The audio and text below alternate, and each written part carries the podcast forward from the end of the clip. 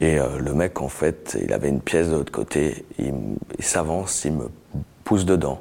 Il commence à essayer de, d'enlever son pantalon, et cetera. Il referme la porte. Je suis fier d'être gay. Asexuel. Drag queen. Pansexuel. Aromantique. Une femme transgenre. Et je suis fier d'être moi. Je m'appelle Morgan et je suis fier d'être un homme transgenre. J'étais euh, bah, à l'époque une petite fille, très mal dans sa peau, qui souffrait du regard des autres. J'ai commencé à me poser des questions euh, quand je suis rentré à l'école. Clairement, je comprenais pas pourquoi euh, j'étais pas comme les autres garçons de mon âge. Je me disais, mais pourquoi moi, euh, je, je peux pas aller aux toilettes comme les autres garçons? Pourquoi moi, on me dit que je suis une fille? Je trouvais que je ne ressemblais pas aux autres filles. Pourquoi j'arrivais pas à trouver ma place? Donc, euh, je savais pas où aller. Souvent, on dit, mais... t'étais simplement lesbienne ou c'est juste ça? Non, non, c'était clairement l'identité. J'arrivais pas du tout à verbaliser ce, ce mal-être. J'ai subi euh, beaucoup de moqueries dès mon plus jeune âge. Du fait que j'avais un visage dit androgyne, on se moquait, on me disait « Ah, il y a la lesbienne, ah, il y a le garçon manqué ». Même les parents. Ben, on m'avait dit toute ma vie que j'étais une fille, donc ça devait rester comme ça et je ne savais pas que c'était possible. Ma puberté, ça a été, je pense, un peu un élément déclencheur. Ma mère, le premier, je me rappellerai toujours, le premier jour où j'ai eu mes menstruations, elle m'a dit « bah bah, maintenant t'es une femme ». Et pour moi, je dis « mais non, j'en voulais pas. Non, non, c'est pas, c'est pas ce que je veux ». Et la poitrine, déjà, à cet âge-là, j'essayais de la camoufler. Les jeunes filles de mon âge, quand on allait à la piscine, par exemple, elles se mettaient en maillot de bain deux pièces. Et moi, c'est vrai que je me cachais toujours pour me changer. Et le sport, la, la gym, et cetera, c'était pour moi difficile d'y aller parce que je redoutais le moment des vestiaires. Alors que j'adore le sport depuis tout jeune. Et euh, voilà, ça a été de la souffrance, mais du début à la fin de cette puberté. Alors à partir de ma puberté jusqu'à, je dirais, mes, mes vingt ans, ça a été euh, de l'autodestruction. J'ai abandonné les études, parce que même aller à l'école, c'était impossible. De la phobie scolaire, et cetera. J'ai dû commencer à travailler. J'ai fait un métier euh, manuel. Travailler dans un atelier pour jeunes, dans la construction métallique. En étant une femme, c'était pas évident. J'ai pu subir beaucoup d'harcèlement. Me donner des petits surnoms euh, à tendance euh, sexuelle aussi. J'avais un patron euh, à longueur de temps, il m'appelait Galinette, il me regardait et puis il me disait « Ah, la prochaine fois, euh, ton pantalon, tu peux le mettre un peu plus comme ça » ou euh, « Ouais, ton t-shirt, il est sale » ou des remarques, des petits mouvements, des, des trucs euh, vraiment à tendance euh, sexuelle. Et euh, j'ai continué, continué jusqu'à ma première euh, rencontre amoureuse. Où euh, clairement je me suis fait passer pour, euh, pour un homme. Pour moi j'étais un homme et puis euh, bah, cette femme était hétéro. Je lui ai dit écoute euh, je suis un homme et euh, jusqu'au dernier moment et puis d'un coup elle voulait me rencontrer. C'était virtuel au début en fait. Et là au moment de la rencontre je me suis dit, euh, je me suis un peu défilé. Je me suis dit non, euh, je trouvais toutes les excuses possibles pour ne pas la voir. Jusqu'au jour bah, on a dû se rencontrer. Et au début elle l'a pas su. Puis après en fait elle l'a appris par des proches à moi. Là je me suis dit oh, ça y est, je vais voir de toutes les couleurs. Quel, quel débile j'ai été, j'ai menti pour elle et puis euh, encore une fois pour moi c'était pas un mensonge. Elle m'a dit ah, bah non euh, ça me dérange pas, j'ai toujours voulu essayer avec une femme. Je dis bah non en fait, euh, moi je suis sûr que je suis né, j'étais un garçon. Elle m'a accepté mais après cette personne euh, a été... Euh, violente avec moi. Elle m'a frappé dessus, j'ai été agressé par des proches à elle et c'était une relation complètement toxique. Et euh, bah, le dernier, la dernière fois où j'ai été violenté, euh, j'ai pris mes clics et mes claques et euh, je suis rentré euh, chez moi euh, sans billet de train. Je me suis fait arrêter à la gare. Après j'ai été fouillé à la gare aussi parce qu'en plus euh, j'étais avec ma casquette, mes, mes chaussures de sport, un gros sac. Euh, on m'a pris pour un homme et puis euh, je leur explique euh, non en fait, euh, donc j'ai dû me, me out clairement, leur expliquer que euh, j'étais en transition de genre. Ils ont commencé à fouiller mon sac devant tout le monde, euh, me demander euh, si j'avais pas des injections de drogue ou autre sur moi.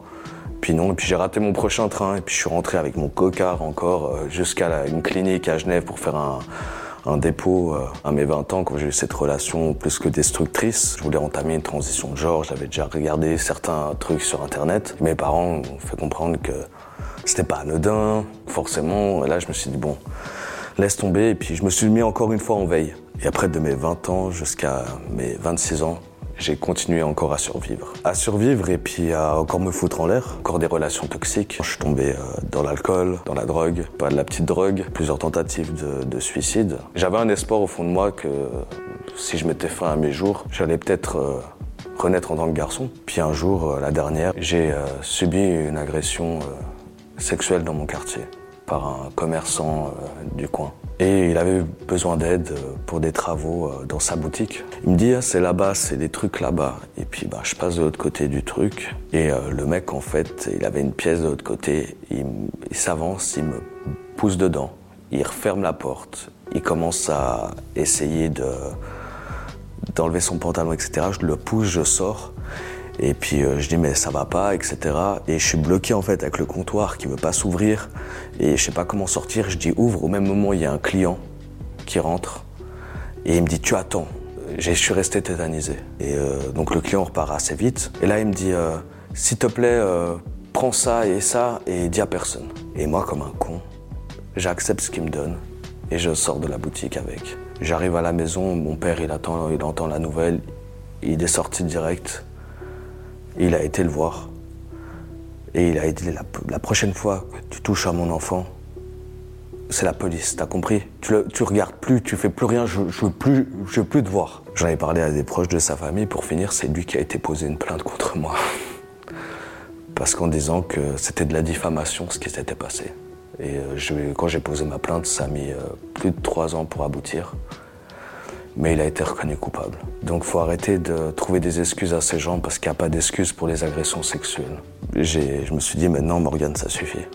Tu vas vivre pour toi maintenant. On associe souvent la testostérone à l'agressivité, au comportement, de, au comportement d'un homme qui peut être agressif. Un homme en règle générale, euh, moi ça, fait, ça exprimait un peu tout l'opposé de qui j'étais euh, d'un côté. Et puis euh, j'avais une certaine haine envers les hommes due à mon passé. Ce que j'ai pu vivre, c'est pour ça que j'ai commencé avec le gel, où j'avais des petites doses. Voilà, c'est un gel que j'applique sur l'abdomen ou à l'intérieur des cuisses tous les jours. C'est une microdose que j'applique tous les jours. J'avais envie de, de commencer par ça, tout simplement parce que ben, dans le sang, c'est pas une grande dose de testo qui arrive tout à coup. J'avais un peu peur aussi au niveau de, de mon ressenti du comportement, d'un peu des rechutes, tandis que là, c'était constant. Donc ça me rassurait aussi au niveau du moral. Moi, j'ai senti clairement la voix descendre assez rapidement. J'ai vu, au bout de deux semaines, j'ai commencé à avoir mes premiers poils. Au, au bout de six mois, je peux dire que j'avais une barbe plus ou moins complète. Encore une fois, c'est aussi la génétique, parce que souvent, il y a des hommes cisgenres qui me demandent « Ouais, mais... ta barbe c'est du fake ?» Non, et puis il y a des hommes trans. Un homme n'est pas défini par une barbe, tout comme une femme, c'est pas parce qu'elle a des poils que ce n'est pas une femme. Mais après, au bout d'un mois, ça a été quand même l'arrêt des menstruations. C'était bizarre comme sensation, parce qu'en fait, en, en fin de compte, on, se dit, on attend ça depuis tellement d'années, que quand ça arrive le, le jour J, en fait, c'est comme une évidence. Faut pas croire qu'une transition va arranger euh, tout. Parce qu'il y a une souffrance qui sera toujours là, c'est une réalité. C'est mettre de la poudre aux yeux de dire que de commencer les hormones ou commencer la, une, des opérations, ça va nous aider. Surtout qu'il y a des personnes transgenres qui ne ressentent pas le besoin de les faire, de commencer les hormones, dit de passer par le stade chirurgical. Et euh, voilà, ça ne, ça ne veut rien dire. C'est pas pour autant qu'on va être euh, d'un coup mieux, c'est miracle. Et souvent, il y en a qui culpabilisent en se disant... Euh, ouais, moi, je, me, je dois être bien après une opération, je dois être bien après mon coming out. Non, non. Et puis après ma transition, c'est vrai que c'est souvent sur les réseaux que ça se propage le plus. Oui, euh, au quotidien, j'ai de la transphobie. Encore ce matin, je recevais des messages. Euh, à sept heures du matin, les gens sont déterminés pour m'envoyer des audios où on me dit « Ouais, tu restes une femme, on veut pas de toi de ton autre côté, blablabla », des menaces de mort. Et une fois dans mon quartier, il y en a un qui est passé, puis il a chuchoté « Ouais, c'est quoi tous ces trans de merde dans le quartier ?» Et euh, j'ai dit euh, « Il y a un problème ?» Et puis il dit « Ouais, casse-toi » Et puis il savait plus quoi dire « Clochard, va !» Il a plus osé le dire en face de moi. Mais je pense que si j'étais pas intervenu... Et puis il est monté dans sa voiture, il s'est barré aussitôt. Mais je pense que l'ancien moi n'aurait rien dit. Et puis le mec, il aurait dit « Ah, il a acquiescé, euh, je vais recommencer. » Puis je l'ai recroisé les autres fois, il me regarde de travers, je le fixe dans les yeux. En tant que femme, plusieurs fois... Euh, Je me suis battu contre des hommes hein, dans mon quartier, clairement. Ils étaient même plusieurs des fois.